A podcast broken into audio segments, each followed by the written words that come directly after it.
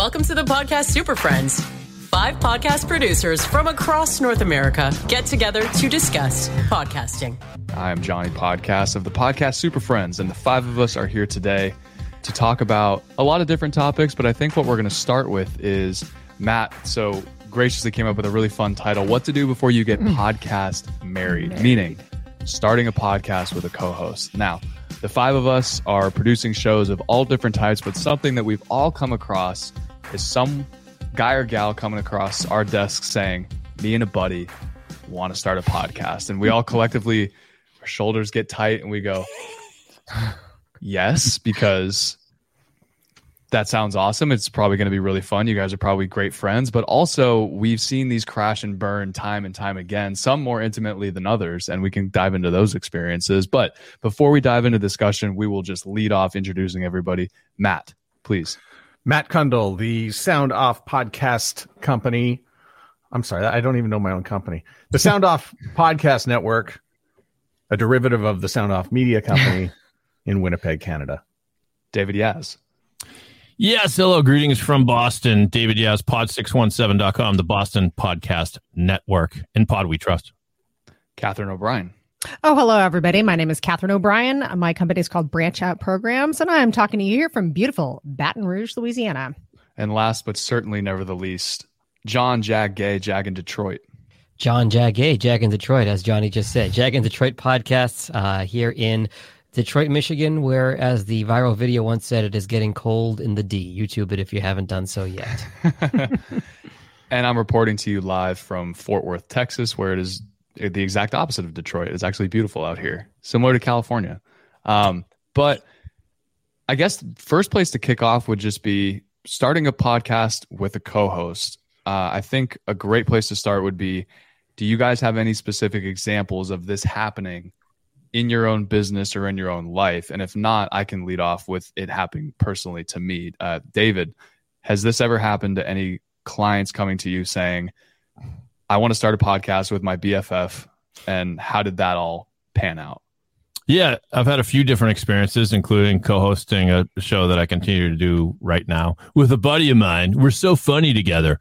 So the first, the, the, the first, yeah, the first piece of advice is yeah, beware of the Wayne and Garth syndrome. I stole that from uh, Jag. Thank you. Um, and that is that if if you have a friend and people tell you you guys are so funny together, you should start a podcast. That's great. Maybe you should, but there's like a whole lot of steps before you get to actual showtime between A and B.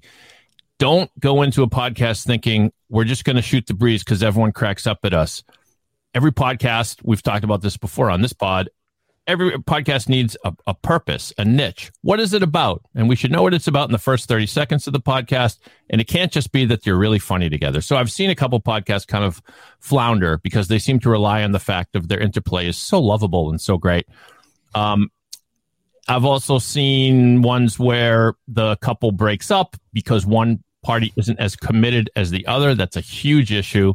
In so many um, things. Yeah, I also, I, I even had a um, John and Yoko situation where a podcast I was producing, which was my most successful show, it turns out the one of the hosts I didn't like all the time he was spending on it, leading to the breakup and the demise of that podcast. So there's a few little odds and ends there. Happy to elaborate as we go on. You you hit on two of the major points, and that is you have to have a niche. It can't just be the anything and everything podcast because while you two might think you have the best banter in the world, you now have to convince everybody else of that. And what ties directly into that is content development. Catherine, have you run into anything because you you are our content maven uh, of the group as, as she rolls her eyes. Congratulations. um, have you had to deal with anything like this in terms of people bringing almost nothing to the table and you have to take on the strategy part of it?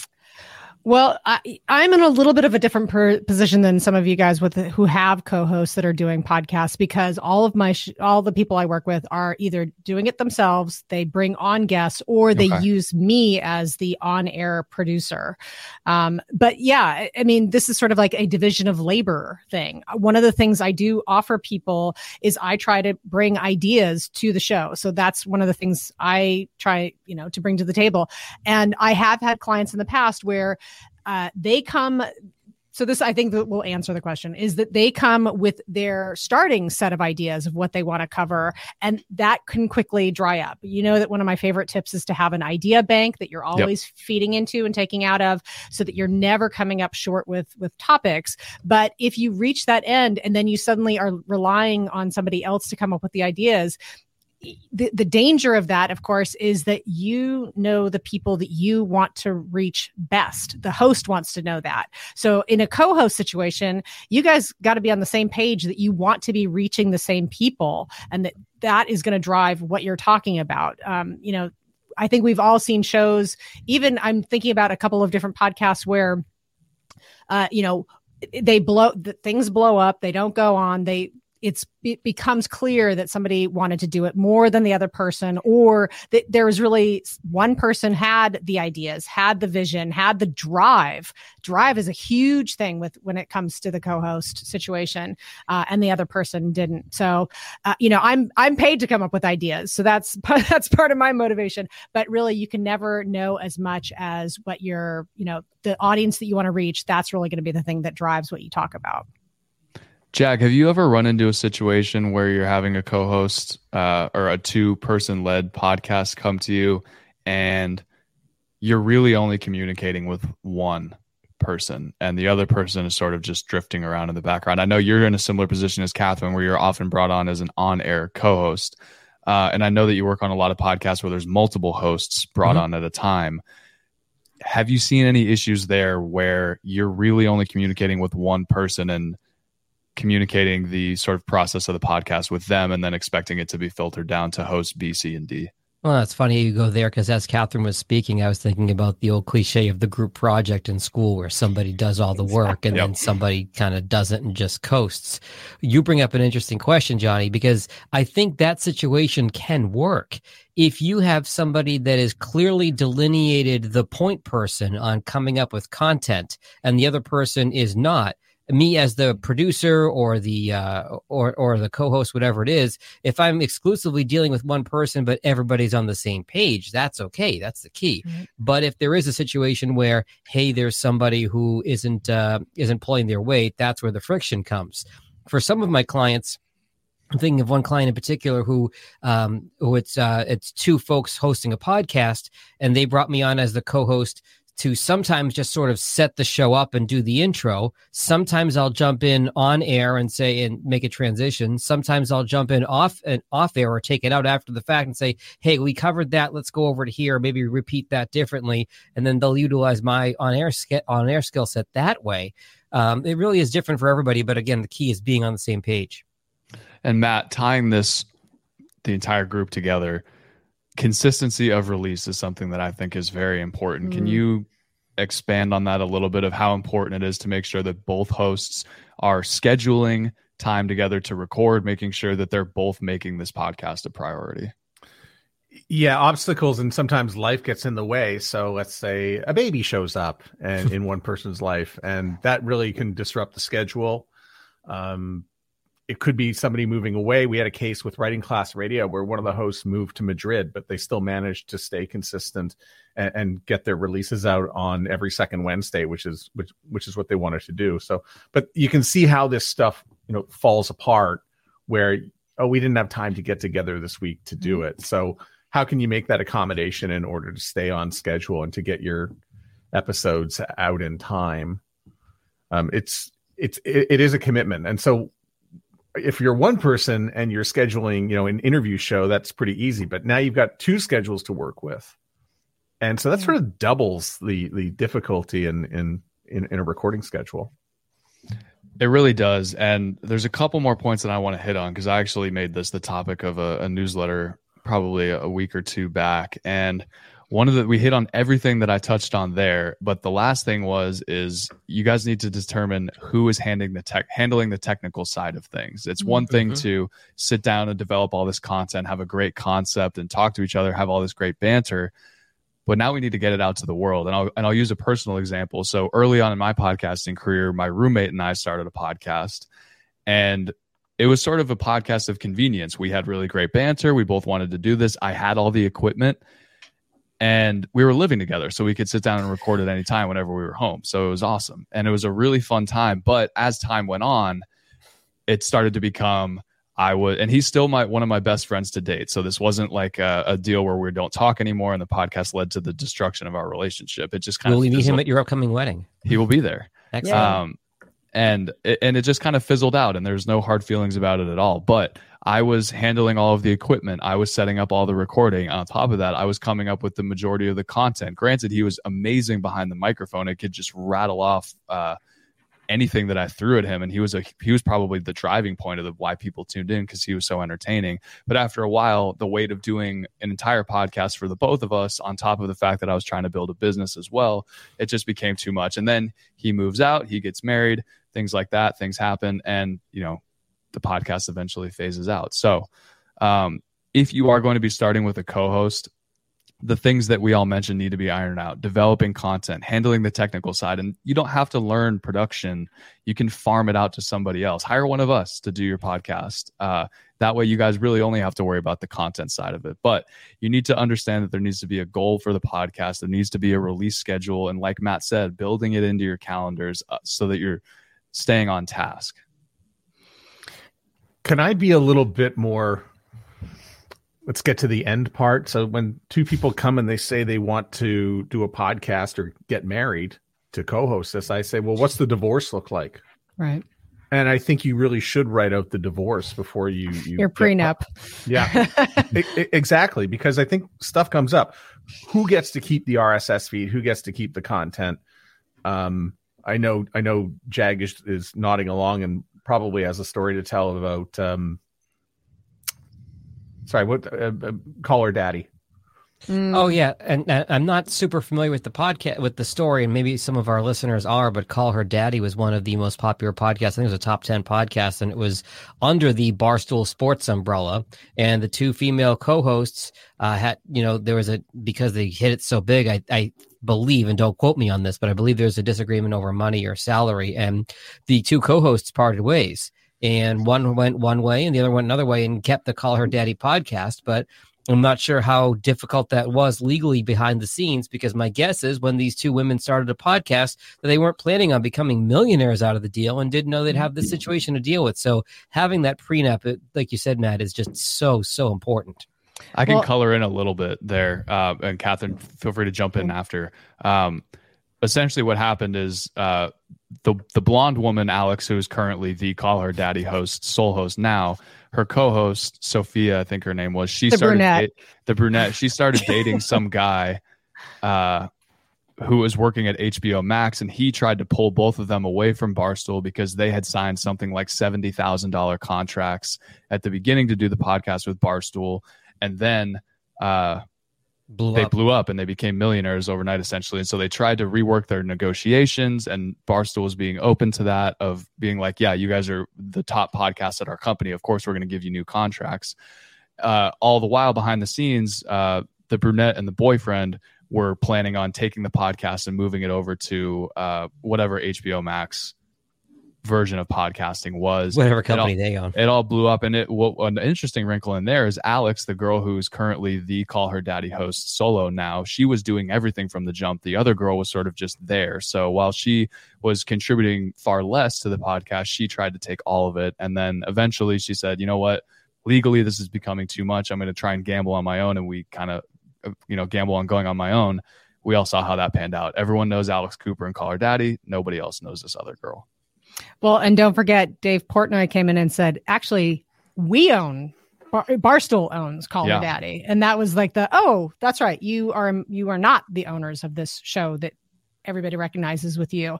And you know, back to the prenup idea is I know that there was uh, in podcasting 1.0, y- you have to remember. For some people, this is a business arrangement. Mhm. So when things, if things go wrong, uh, who is Libsyn going to say is the show owner? If you have access to the password and, and a particular email, maybe you're the owner. And somebody who thought they were in a 50 50 relationship suddenly is not.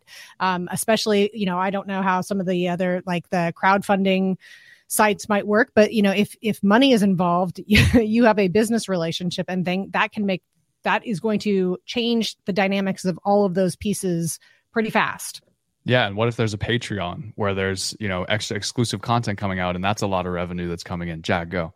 I was going to say to take off of Catherine's point. So I host my shows on Simplecast, and I spent a really long time sitting down with the tech guys from Simplecast at Podcast Movement. In fact, I skipped a keynote for it, and I'm so glad I did because I got some real great one-on-one time with their tech team. And the way they explained it to me is the owner email address is the one who owns the show as far as right. they are concerned. So I've had situations where I've, I've either taken over ownership or given up ownership to a client, or they're not a client anymore, whatever the situation might be. So, from Simplecast's perspective, as the host, they need an email from the host or from the new host saying we want to change this show and they need confirmation from the email the other email. So they need to have right. all their ducks in a row and they keep everything on file. So if there's any question about it it's all so they have a paper trail based on who owns the show. So you want to think about that from the technical hosting perspective as well as the plan everybody else has been making of course about the financial perspective. Exactly. David how would you because not only do we have hosts listening to the show, but we also have people working on the production side, en- engineers, editors, people like that, people that are doing what we do for other people. In your instance, how would you advise someone where you're the owner?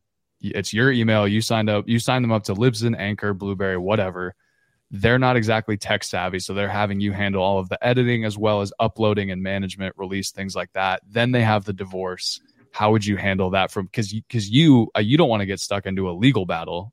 Um, i'm gonna have, i'm gonna ask you to dust off your law degree. Um well how would you how would you handle that? Because yeah. you want to remove yourself from any potential you know issues because you got to get on with your life. Yeah you know i guess it depends. Um you know the the super safe thing to do would be to have it in writing beforehand but if we all are honest about things in the podcast world, that usually doesn't happen because you usually just want to get rolling. The podcast business is still kind of an informal one, and and usually you don't have to deal with this stuff. But if and when you did, I can tell you the divorces that I've had, the way it usually pans out is you end up having a closer relationship. So it's usually one of the two people that comes to you first Mm. And then th- that kind of sorts itself out. If I mean the yeah the absolute worst nightmare scenario would be if they're both going to you, and um and at that point I I mean I hate to sound defeatist, but I think you wash your hands of it and you say you say I'm sorry. I worked for you. You paid me to produce this podcast. I'm done. You figure it out. Mm. you know? Um, yeah tag them and, both in an email and say, "Here's the login info. Do with it what you, you will." Go. I'm, give I'm them out. all right. Give them all the audio. Here it is. Here, Whoever reads it first and changes the password. Yeah, I mean, not, don't, like don't drag us into it. I, I think that's uh, the only way to go. Matt has having that conversation with people because a lot of us as as producers we want things to be flowery and sunny we want this all to work out because we get paid ultimately to produce the podcast so we want things to we want to paint things as in as positive of a light of, as possible.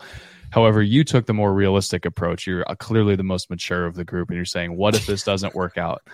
Um, how have those conversations gone in the past? Have they soured the potential starting point? Have they led to an ultimately successful podcast? Is there anything in there? No, I, I think you get resolution right away over, you know, who's going to be able to do what. I mean, I've I've done morning shows before where I'm the program director, and these this is the talent who's going to come in and it really comes down to role definition. I think these are conversations you should have before you start. Who's going to be responsible for what? Mm-hmm. Who get and then just throwing out a question like, "Hey, who gets the last call if you guys have a mm. disagreement?" And so just having that discussion, you know, you, you'll have you'll have the conversation now before you get into it, and at least there'll be some understanding before you start. Because I think everybody goes into it with, uh, "Well, we're both going to do it together, and we're the best of friends," and and off we go. And it is very flowery but if you can have some conversations over who does what and who gets to make the last call and who's going to be responsible for this, uh, you can really you can really get into you know getting off to a really really good start with your podcast. And it's role definition. And so you've got it's kind of it, everybody i think has a role on the show. So you're why are you together? Why are you doing a show together? What do you bring to the table? Oh well you're good with data okay, so then I turn to the other person and will say, okay, if if so and so is good with data, you need to support them in the show. Mm-hmm. And you mm-hmm. need to say, hey, you're good with data. What do you know about this? That is called supporting your co-host. and it's something that gets sort of overlooked that because not everybody knows what who everybody is on the show so you have two voices i mean there's a podcast that, that i'm working with right now i cannot tell the two of them apart and so i'll ask them i said if i if i don't know who you are and i work with you every day the listener has no idea either i think you need to call each other by a first name you're anna you're annabelle you're you know you have to identify who the person is on the show that it, you have to support your co-host in, in, that sense. And then when they bring a guest in, you really got to be. That's what I, I, tell my hosts. It's it's call call everybody by name. Yeah. And God forbid they have two guests, and then you know it's chaos. And you, it, but but it can work if you do it with that kind of direction. I would always discourage more than three people on a podcast, but here we are five. well, no, and similar to similar to idea that similar to Dave's point, I was on a podcast that I do with local chamber of commerce here, and we had, for um, reasons I won't get into, we had four co-hosts, myself and three women, and we would tell the guests if you're responding to a question that one of the three women is asking, address them by name. Great question, Catherine. Thanks. Okay, thanks, Johnny. Whatever. I'm calling Johnny woman, but that's but that's uh that is all the uh the way to do it because if I'm asking the question, I'm the one guy. Obviously, that's easy to differentiate. But if you've got three women with similar sounding voices, you've got to differentiate on that show. I listened to one episode of a mother daughter epi- uh, podcast where I, I could not tell the difference between their voices. They sounded exactly alike, and I I needed like a some sort of they needed a drop for every time they spoke or some sort of audio cue because it, it was indistinguishable to my hmm. ear that's great advice don't start a podcast with your family member one you sound too alike and two it's going to be horrible when you guys break up but catherine brings up a really good point there which is what you hear in your head or see in your mind's eye for the podcast is not going to come off the same way to a listener. You your listener might pick up on something or in this case not pick up on mm-hmm. something mm. that you thought was very obvious. It's really important to get feedback from listeners and find out how the show is coming out and get that criti- uh, constructive criticism. And Jag just did something that you know I said a moment ago and that's support the audience. He just said Catherine brings up a point. So anybody listening knows who Catherine is. And I said Jag, and this is how we support one another so that the listener does get to know the voices on the show. Great point, Matt. Excellent, Matt. Thank you. Thanks, Catherine. um, to we have a couple other topics that we can jump into with the time remaining that we do, but just to tie this up into a bow, and I'll I'll open it up to the floor for final thoughts on this. My final thought on this would be the division of labor does not have to be 50-50 if, like Matt said, you excel in one thing, like for instance, if I were to start a podcast with Catherine, my experience is in the engineering and the post production. Hers is in the content development. So me and her would come to an agreement of Catherine, you're going to come up with all the content for the show. I'm going to bounce off ideas from you. And in exchange, I'm going to handle all of the editing, getting the podcast out to the world and making us sound incredible. That way we have equal division of labor, hopefully in both of our eyes. And you know, Johnny, uh, Johnny, great point, Johnny podcast. Um, I, the podcast I co-host with a, a, friend of mine. It's a music nostalgia podcast, and we did fall into some roles. It took some figuring out, but eventually, one of the the, the solution to actually do a weekly podcast and divide the labor was painfully simple, and that is that we switched off, and in and um in in sort of parallel with that, we I, I don't want to get into this whole thing because it's not a plug for my podcast, but we we did something different on the off weeks. The off weeks, you kind of knew this is a Dave week and this is a Milt week, and maybe it's it's as it's as simple as that. But um, I but I agree, and we all hate to think about the divorces. I know you're going to get to some other topics, uh, Johnny, but don't forget to um, share feedback along the way that with your co-host. You know, uh, things that if you thought there was a moment that didn't work, tell that person if you but in like manner celebrate the wins. It's supposed mm-hmm. to be fun you know? Mm-hmm. i get it sometimes i get a text from my co-host saying god i really love our pod. And maybe he's maybe he's the only one that does but still it makes it it really makes um it you inspired to to do more. That's all I'll come back to a point that Rob Walsh from Libsyn made at Podcast Movement last year in 2021. And that was reasons that podcasts either pod fade or just end. Now, keep in mind, this is now uh, August of 21 that we were having this conversation. you know one reason is there's they are misled about how much about whether they're going to make money and after about a year or so they say hey we're not making money at this thing they did not listen to matt cundill and they uh, end up stop doing the show but another key reason is like we're talking about here a divorce there's a falling out with the host. Either it's a friendship falling out, a work falling out for all of the reasons we've just discussed over the last 25 minutes. That is one of the th- top reasons that a podcast will end is some sort of disagreement or falling out between the hosts. So it's a real thing. And I'm glad we're addressing it today or both Jag, Jon Jag, um, Jay in Detroit. Uh, the, the one one person, one co-host has an expectation, and the other has a different one because I right. think it's common. It's like, well, I thought we were just doing this for fun. It's like, well, maybe you are, I'm trying to save, get get out of my job, and this is going to be my big ticket here. right, yeah. Catherine, Matt, final thoughts on this? You don't have to have final thoughts. I'll I'll throw out again. Just the, the just keep in mind there is an ownership component that you should be mindful of, especially if you're if your aim or if you are successful in monetizing. Then just to know that that there you want to make sure that you have those uh, that relationship clearly defined and understood by everybody. Don't let things get to a point where you're going to have a fight. I, I think you got to air it out early. I think it's one of the things that I took from working with morning shows and having a regular meeting. I mean, of course, it was every day at 10 a.m. But uh, yeah, uh, but you know, have it out and, and say if there is a problem in the show or in the process, don't let the resentment build up. Just get to talking about it and resolve it quickly and that way you don't have the big blow up. Matt Cundill, part program director, part marriage counselor. Oh, listen, you got to be a if, to be a program director at a radio station. You're a psychologist. You're a therapist essentially yeah, every day. And listen, I mean, in, in radio especially, I think some of the best morning shows are are have code. You have a codependent relationship mm. with uh, with your with your morning show partner. Um, and podcasting, I, you know, you don't have to be there at the same time every day you know, yes, we want to, you know, re- release these episodes consistently, but you know, make it an interdependent relationship if you can, not a codependent one, because things will build up and so will the resentment. So Matt, if you if we're gonna have a big blowout though, should you do it on the air? Is that is that just good? That's content, baby. That's conflict. It, it might be. It might be. hey, go ahead and record it. See what happens.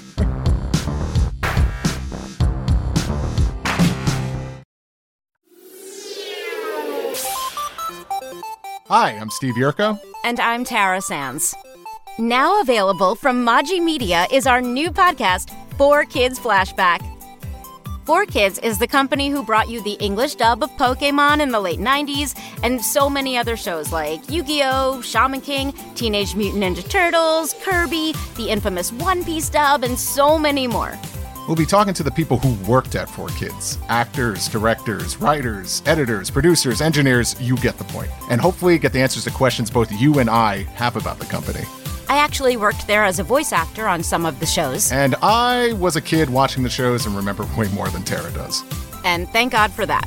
Steve is actually a professional storyboard artist, which gives some really unique insights into anime and animation. Subscribe today wherever you get your podcasts. That's the number four Kids Flashback.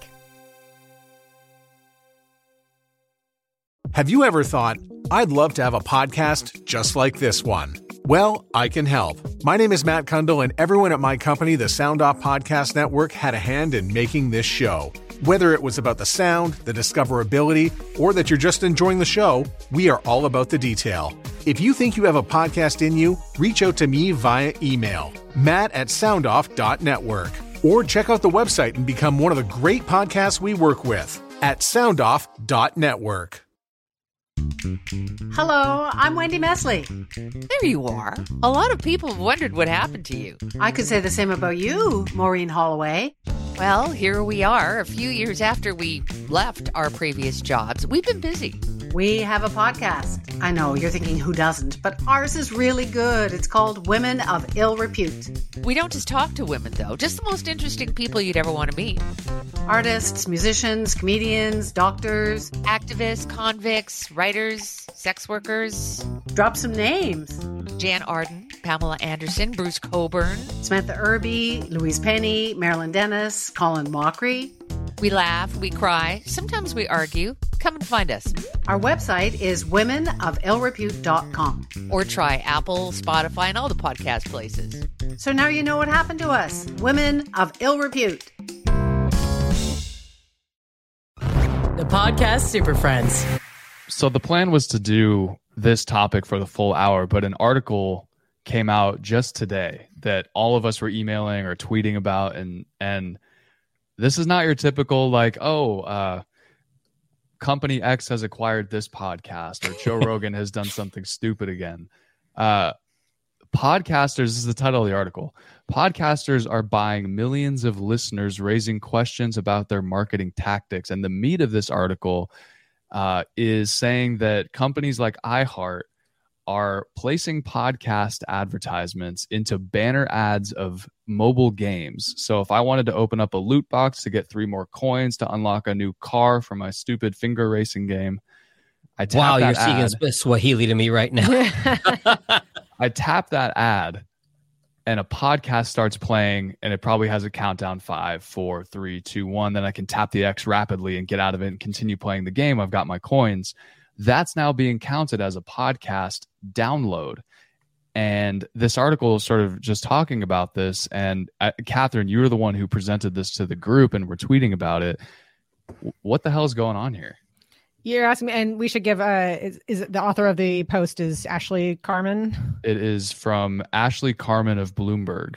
Yeah, just to give the just to give credit where credit she is She was due. at Hot Pod, I believe, before. She's a fairly well known uh, writer in the space yeah, she covers a lot of. She's broken several podcasting big pieces of news. Well, okay, so my question is this: is this this is pay for click? How? Or, let me phrase this as a question: How is this not a click farm operation? How is this not? It's being said as if it's a marketing campaign, but it, you you're enticing people for a non-podcast episode listening reason to download your podcast and that is being counted as a download for the purpose of gaming your numbers for uh you know getting paid for your ads oh. for clicks i it's it's it's beyond it is totally beyond yes. in my in my mind and i don't I, I i what i'm also I don't have this quite thought out, and maybe you all can help me do this. Is I'm really getting very tired of people who are supposed to be leaders in our industry who are doing things uh, that that they don't add that they're they are not being transparent about. It's not an ethical thing to do. If names, somebody give us names, call them out. if if somebody got up onto a stage at a at a podcasting conference and said, "We pay to get the number of downloads that we have," no one would accept that. That would be mm. totally unacceptable. Uh, yet that's exactly what companies are doing. Uh, so this was this was just sort of a, once again a a little bit of a uh, disappointing, but not probably not surprising. You know, you know, I'm the one who always says whenever I hear people's download numbers, I just think lie. That's my first my first thought. But now, you know, now it's being exposed. Yeah, they, they, these are these are being paid to to get these these download numbers. They're totally it makes it totally meaningless. Jag, How, you are how's that? you're a friend of uh what on our boys over at iHeart. You've got always lots of positive things to say about them. Is this is this surprising to you in the least? What are your thoughts? Ah, Johnny. For anybody who's new to the show, Johnny's being sarcastic, and it's rare that I pass up an opportunity to dunk on my former employer. Um, this actually tracks with something we talked about last month that was one of my key takeaways from podcast movement this year. That iHeart is not selling uh, branded podcasts to companies based on number of downloads. They're not selling it based on production costs. They're eating the production costs and they're essentially selling the podcast as an ad buy. And they're saying, hey, let's, um, we're going to have you get buy so many impressions across our different platforms and then in exchange we'll produce the podcast for you. So I that left me thinking okay well what does that mean? Does that mean okay in app ads? That of course means over the air radio ads. Does that mean outdoor billboard ads? Clearly we've now broached another topic here which is if this is true it's it's pretty sketchy. I think this is um one of those situations and maybe i'm being you know overly optimistic here but people's bs meters are high these things tend to find a way to even themselves out. There's always uh, somebody trying to help you game your way to the front page of Google. And if you get to the front page of Google, obviously that's where it's at. but Google usually figures out how people are cheating their system and punishes them for it. Right. Same thing with Apple and their system. I think if this is as prevalent as Ashley Carman says it is, this is going to be uh, quickly course corrected by the industry, and I think we'll we'll be out of this little hiccup soon. That's my personal opinion. I could be dead wrong. Matt, you just pulled up a a, uh, a clip of the article. Do you want to read that out for our audio only listeners? I did not bring my glasses, but I can still try to squint through this. That podcasts typically rely on downloads as the primary metric for ad sales. When an individual taps on an in-app play button on their mobile device, an entire episode begins downloading so that they can listen to it even in the absence of a good internet connection, say on an airplane or in the subway. And episodes ads are inserted at that moment of download, meaning that even if a consumer only listens to 10 minutes of a 30 minute show, the mid roll ad at the 15 minute mark is often ready to be heard, not to mention counted by the sales team. And that leads into a, a quote that I have from the article where they, uh, the the author of the article reached out to someone named Larry Chiagua, who is a marketing professor and he said quote not all impressions are created equal. I'm not saying that this tactic is not ethical or illegal but it raises issues. If someone is trying to play a game and that's the purpose of this interaction they may just be eager to play the game and are not interested in the information being shared I would disagree with Master Larry, Professor Larry over here. I would say that this is absolutely unethical because if I'm a company reaching out to a podcast and saying, I'm going to pay you $10,000 to, uh, to advertise on your podcast, and the host come back and says, we're actually going to charge you 20,000 because our downloads have spiked over the last six months. But we're not going to tell you that half of those downloads came from that we planted the ads on Subway Surfer like uh, iHeart did over there. And I would say that's extremely unethical. And for him to say that he doesn't, eh, for him to play neutral on that, I think is just total bull. Yes, and so I mean, listen, we're disappointed because you know there's there's trust in the podcast space, and it gets eroded every time something like this comes up. What are we supposed to do? We're supposed to, oh, I heard that podcast ads were fraud. you know, that's what we we have to put up with. That right. we didn't do that, and and but if you're if you're if you're an advertiser you should be horrified. I mean, you should be livid, uh, you know, about something like this. I mean, it, it it is it's fraud. It's it's what it is. You're gaming the system and you're running the numbers up, and you know, like that piece I just read, the mid roll didn't get to the ears of anybody, but you're still paying for it, and someone's paying for that. Matt, it's a great it's a great point, but you just kind of hope that you reap what you sow eventually in the, and there there are advertisers that buy simply based make buys just simply based on download numbers but there are also a, a raft of advertisers that when approached by a podcast saying would you like to advertise with us? Here are our download numbers. Look at them. Well if i'm the advertiser the first thing i'm probably going to want to do is listen to the show. Is it a good show? What kind of followers do you have? What kind of feedback do you get on the show? What's the show about? Does it does it even if you can't give us numbers, do you suspect that the audience is similar to the one that we want to reach? You know, that's why when I tell my clients that that you know, it's like, well, I only got you know 200, 250 downloads an episode. It's like, okay, but you know, you do something very specific. You you have a following. You get really good feedback on your show. You could put together a nice presentation as to why this is a compelling buy for an advertiser that wants to team up with you, and um, kind of, and you know, the advertiser may want to do so because they take some pride in the fact that they partnered with this excellent podcast. So, always, go ahead. You, you, you, go, Jag. I'm rambling. You go. No, I was going to say to your point, I always tell potential clients, I will take 10 podcast listeners, like legitimate listeners, over 100 tweets or 100 Facebook likes or 100 hearts on mm-hmm. Instagram because these people are genuinely involved. They're actively consuming your content as opposed to scroll, click, scroll, click, scroll, tap. So I think for that reason, uh, you know, don't get hung up on the podcast numbers. Of uh, it's about quality as opposed to quantity. But uh, counterpoint, loving counterpoint. Uh, but I think that to back to Matt's point, this does hurt our industry, so to speak. That this mm-hmm. is this is sort of a this seems sleazy.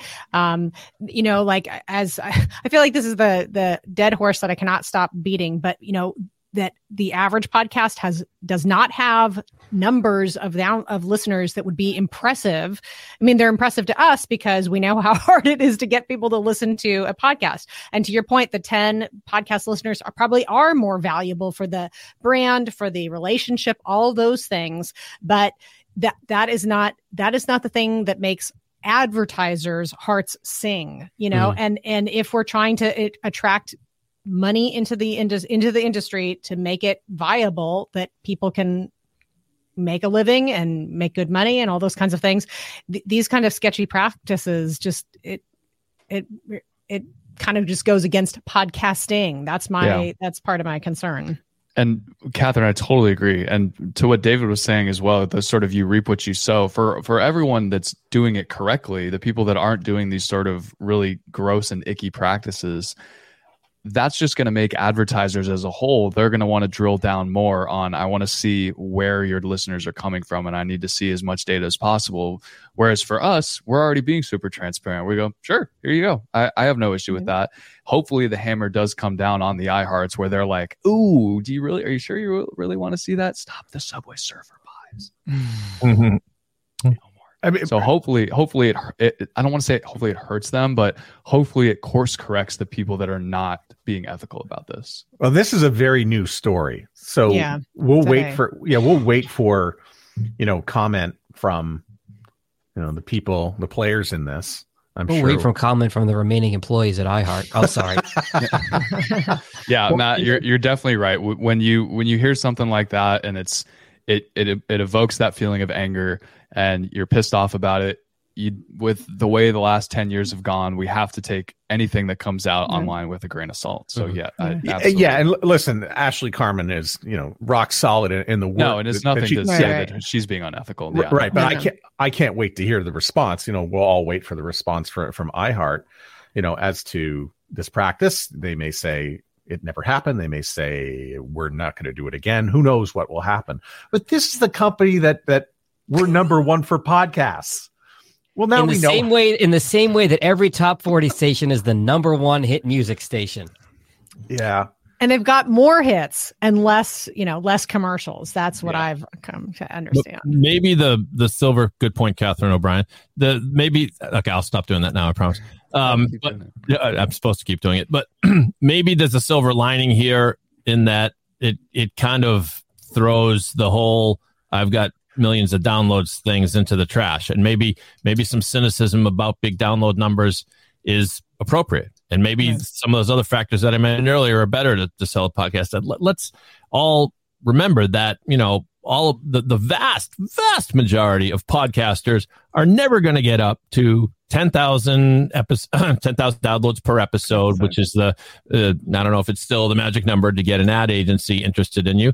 So what do you do? Create a great show, find your audience and find someone that will partner with you in selling to that audience, no matter what size they are. Right the sponsorship versus the uh, the advertising model. That's hmm. absolutely true. David, my, yes. Thank one you. Of my favorite sto- one of my favorite. Oh, Let me just Dave. jag. I'm old. I'm, old, I'm, old, I'm older, so I'm going to forget this quicker. Um, I used to work for a legal newspaper, and you know, we had circulation of uh, maybe about 10,000, which was great. But we also sold sponsorships to our events. Now, who was at the events? They were important people, but there are only 300 people in a room. And there are companies that would pay $10,000 to be the gold sponsor of that event. Think of your podcast that way. It's a great way to look at Good it. Good way to think of it. An example that I may have mentioned on the show before uh, is Joel Saul-Sehy, who does the Stacking Benjamins podcast, used to be based here out of Detroit. He just started this little financial podcast and he was at an event and he was talking to the the uh, guys at the Fidelity booth, and they're like, "Hey," uh, he said, "Hey, do you want to sponsor my podcast?" And it, it, podcasting was pretty new back then. And the guy from Fidelity said, "Okay, uh, what's that going to cost us?" And Joel said, "I don't know, hundred bucks." And Fidelity said, "Hundred bucks." Sure, here we go. So now he is the Stacking Benjamin podcast, sponsored by Fidelity, and got a ton of street cred in the financial industry Smart. by doing oh, yeah. it. Smart. Oh yeah and probably so much more uh, goodwill and sort of uh, I trust this podcast to mm-hmm. any random person that might stumble across it. They see the word fidelity on it, they go, "Oh, this is the real deal. These guys mm-hmm. know what they're talking about." That's absolutely true. Um, okay, so we've hit on marrying your co-host, and starting a show. We've talked about people gaming the ad system, and we'll sort of sit on our hands and see what the fallout of that, if any, happens. Johnny, can, that. can I have can I have the uh, panel rate my tweet? Uh, yeah, We would love to. Oh yeah, yeah, yeah. So I, I put a very careful Boston reference into this. I can't. I, I can't. I gotta move my screen. You so I want can read this. you want me to read it, Matt? Everyone's Yes. laughing except Yeah. me, so I've I've been aged out of. Oh, this Matt, show. I'm sorry. I don't mean to start. You you want to read it? No, go ahead. Okay, Matt Matt Cundill tweets the following at iHeart Podcast, meaning of course iHeart Radio Podcast, is the Rosie Ruiz of podcast. now that that is brilliant, Matt, and, and I know Jag and I know who Rosie Ruiz is, but I don't know if the rest of the world does. So I think I do. I, I want to Googling make a good get. Is this the person who jumped into the Boston Marathon or took the subway or something like that and cheated and got- both. both? Okay. I just pulled, I just pulled her up on uh The on wiki. Wikipedia. It says Rosie. Uh, it says Rosie Vivas, not Rosie Ruiz. Uh, but she, I guess she got married, although I don't know who would marry her, but yeah, she was a, a Cuban American fraudster who was declared the winner in the female category for the 84th Boston Marathon in 1980, only to have her title stripped away eight days after the race when it was discovered she had not run the entire course. Who won the race? Jackie Gareau, right? Right. And so, Yeah. yeah, shout out to uh, Benoit here in the stream who who um, mentioned Jacqueline uh, Gareau as as the winner. So, but, Yeah, but that that poor girl, she crosses the finish, and they tell her she's in, she finished second, and she was she seemed to be somewhat happy with that. But she, she got her wreath and her crown, as it were, like a couple days later when the photos emerged of Rosie getting off the subway. It was- it- it- the, the the gall of that woman. Yes. so iHeartRadio, there are big parallels. Matt, good call. Jacqueline Gareau from Montreal. Oh, there we go. Wow. Look at us coming full circle. Look at that. A Bostonian celebrating somebody from Montreal. Stranger things have happened. Okay, we've got that out of our system. Yes. Yes, Jag. Um, so we're going to cover three topics today. This will be our final topic to bring us home. Congratulations, one to Jag in Detroit for restarting the Jag Show podcast. Woo whoop. and Took a to little Johnny bit as well for doing the same.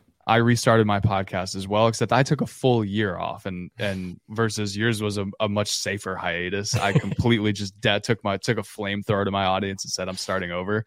You at least have a little bit of of you know build up still left and audience goodwill versus versus me. But anyway, that brings up the subject of what day of the week should I release my podcast? And since David here has the longest running continuous podcast out of all of us, maybe Mm. tied with Matt for a close second.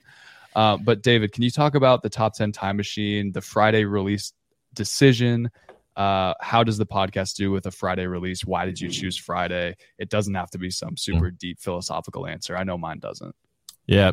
Don't do Fridays. It's probably a bad idea. No, uh, I think conventional thinking in the podcast world is that you you actually want to avoid Mondays and Fridays and Tuesdays, Wednesdays and Thursdays are the best.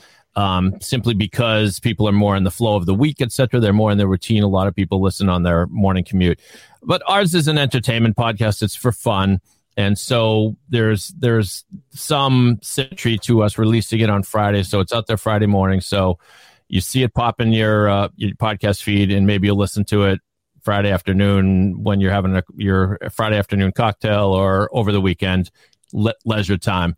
But um, the other reason we do it on Friday is because just my partner and I we record either Tuesday, Wednesday, or Thursday, depending upon where our crazy schedule is like. So we we kind of have to do it Friday. But um, one thing I would suggest is you know you might want to experiment a little bit, as crazy as it sounds, and try a couple different things because we noticed that um, certain episodes did really well when released before before a holiday weekend. And that led us to believe that maybe people are in fact listening on the weekends. Of course, you can look at your analytics and see what day of the week people listen because people aren't necessarily all listening on the day it's released. Right. Um, a, a majority will, but not necessarily a huge majority. So those are, thoughts are kind of all over the place, but there you go. Matt, thoughts on your release? It seems like your releases are not necessarily weekly. They are. I just had a little hiccup last week.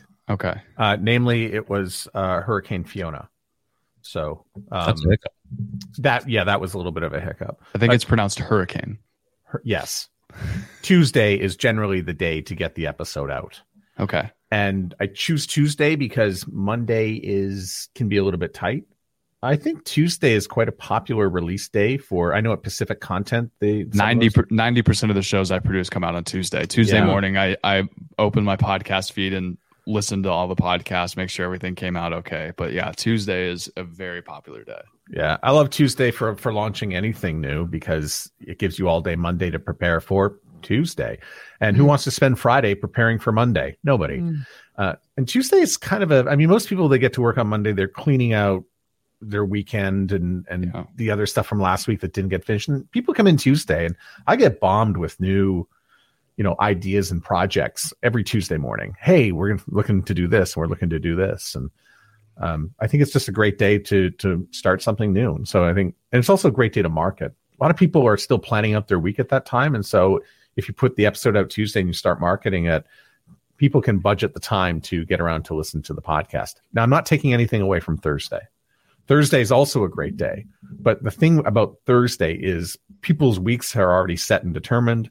Thursday night, especially if you've got kids, there's uh, you know parent teacher meetings, there's the gym class, the football practice, the hockey practice. Everything sort of gets scheduled Thursday. Nobody wants to touch Friday, and, and of course, nobody wants to bother with the weekends. It's okay to put your podcast out on a Thursday. You just got to market it twice. So you know, promote it on Thursday and Friday, and then come back and do it again Monday if you release your episode on Tuesday, you still got to promote it twice. You should promote it on Tuesday, but then come back again on Friday to get those hmm. people who want to do their their weekend planning.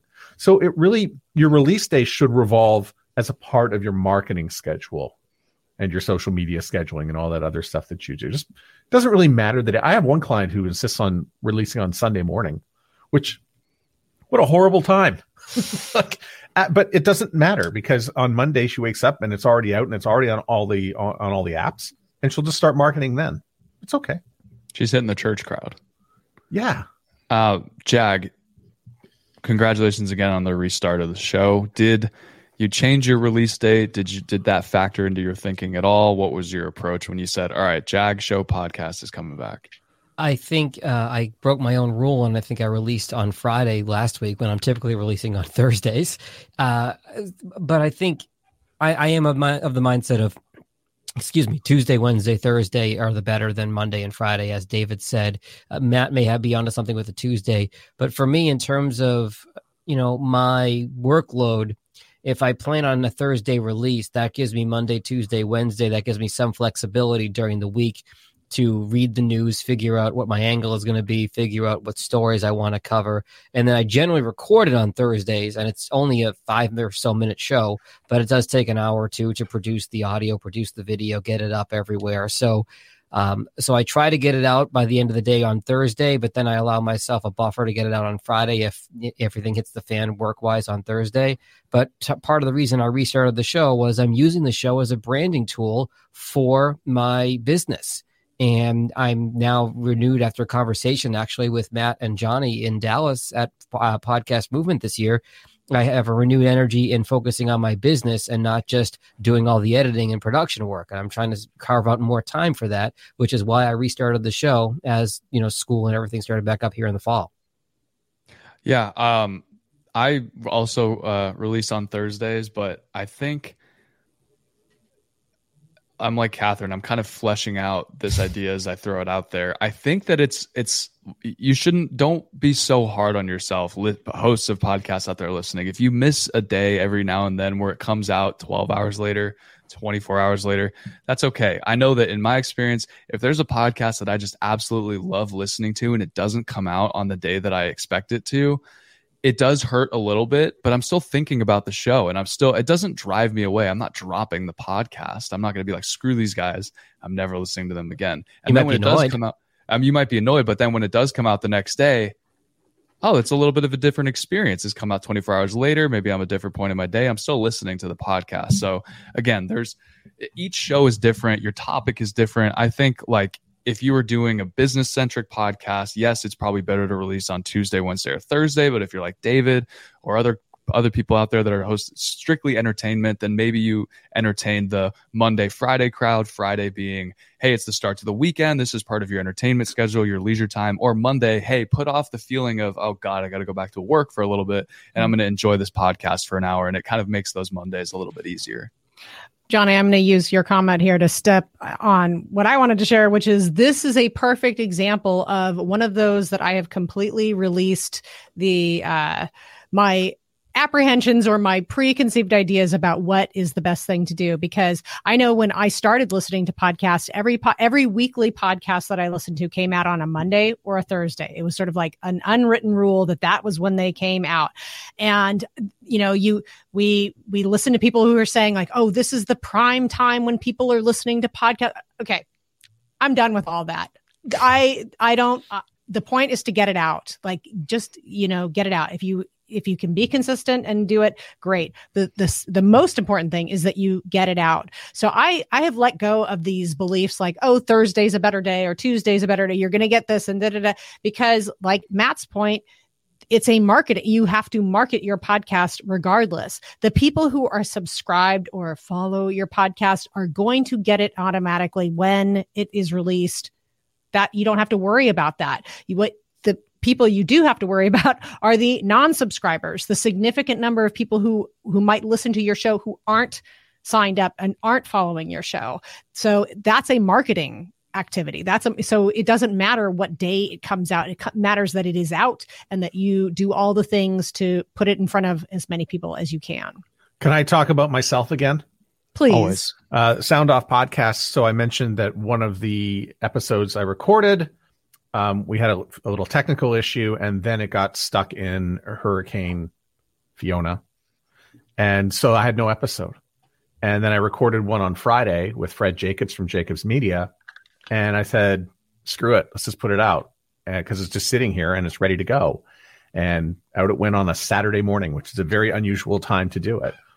But promoted it a couple times and then you know fred is very good about promoting it so he gets to work on monday and now it's like we have a brand new episode and right. 30 days from now which is really the time you should be looking back to go how did exactly. this episode do when you look in the rearview mirror you're not even going to know what day that the podcast was released on right. exactly. now i'm i'm not saying release it whenever you want i i think it's important to be consistent i right. really really do i absolutely think it's important to be consistent but 30 days from now you're not going to see the effects of it necessarily. Maybe, maybe even more. Yeah. Um, more important than what day is is consistency. Maybe even more important than consistency is communicating with your audience. And you know, if you the, the whole point is to build a relationship with the audience and interact with them, right? Mm-hmm. So if you so uh, in our music podcast, I just knew I was up in Maine and I was going to try to record the podcast remotely. It was a terrible plan. It didn't work. Did have a podcast, it, just like you, Matt. I was stuck. So I wrote a poem about the podcast and recorded that. It was it was all about 90 seconds of an episode, but I posted it and I said, I'm really sorry. I'm stuck up here in Maine, everybody. I hope you understand. We'll be back next week, regular time, regular. And, you know, I mean, I don't know how many people listen to the just that poem thing, but at the very least, your listeners will be like, all right, eh, we forgive you, you know, and we'll see you next time. And, and to say, you know, like what Johnny was saying, there's podcasts that I that is part of my routine on a particular day. And i do i do get a, you know that uh, where is my episode? I have that same sort of angst and you know i want it i want to listen just because that's my thing that i do on monday mornings or whatever. And it's not to it's not to get rid of all those things but it's it's not to get hung up on this idea that it's if you don't hit that day or you don't hit that time that somehow you've missed it, the most important thing is to is to do it and and to get something out there. That's really that's really what i was going for. I readily admit that i get very very cranky if i don't have the episode released. So i got to, i got yeah. to thursday last week and i was just cranky. Yeah. All right uh, I think that about does it, everybody. Unless we have that sounded like everybody's final. Once thought. again, we have solved all the problems of podcasting. Yes, we have fixed podcasting in just a short 56 minutes. So, rounding it out, Matt, where we'll, people uh, we'll, We'll release the next episode when we feel like it. Whatever. Yeah. who's going to uh, Who's going to be the one to to put this up on those gaming apps? yeah. I got some friends at iHeart that I think are still my friends. I'll call oh, them. mm, that's a great idea. Oh my gosh. Matt, where can people find you online? What should people check out online that you're doing right now? soundoff.network. We have a whole bunch of podcasts up there. We create podcasts for businesses, entrepreneurs, personalities, and for you. Catherine O'Brien. Catherine O'Brien. You can find me on Twitter and Instagram at Hello Catherine O. I'd love to see you over there. My company is Branch Out Programs. And I just want to use this plug to say the fifth season of Smidgen, the cooking podcast that I work on, launches season five next Thursday on a consistent day every Thursday. So you'll enjoy that. Um, and I'm really excited for all the, the shows that are going to be coming out there. Jag. Jon Gay, Jag in Detroit podcast. Our unofficial slogan is Nobody knows your story better than you. We help you tell it. JagInDetroit.com or anything on social, Jag in Detroit. Filthy slogan. David. Filthier than in Pod We Trust, which is the slogan of pod617.com. The Boston Podcast Network would love to help you become the next big podcast star. And since Catherine plugged her pod, I'll plug mine, the music one I can't stop talking about. Uh, top, past 10's a top 10 time machine. We go back in time and look at the Billboard top 10 hits. You can find the pod at timemachinepod.com. and I'm Johnny Podcast. Go check out my podcast, Pod Logic. Two words, Pod Logic. It's me. Sometimes I do interviews, but the goal of the show is to help you become a better podcaster, whether you're a host, whether you're a producer, whether you're working in podcasting in general. We have been the Podcast Super Friends. Thanks for listening to the podcast Super Friends. For a transcript of the show or to connect with the Super Friends, go to the show notes of this episode or go to soundoff.network. Do, did, will, the Story of People podcast is now available on the Crier Media Network. The first five episodes are here and feature some incredible guests that fit into one or all three of those categories. Ready? Tara Sloan from the San Jose Sharks Undercurrent podcast at NBC Sports. Marianne Iverson from Iverson Voice and the Let's Take This Outside podcast to talk about the world of outdoors as well as voiceover land. Ariana Hunsicker, future Canadian Paralympic swimmer, already winning tons of awards for this country.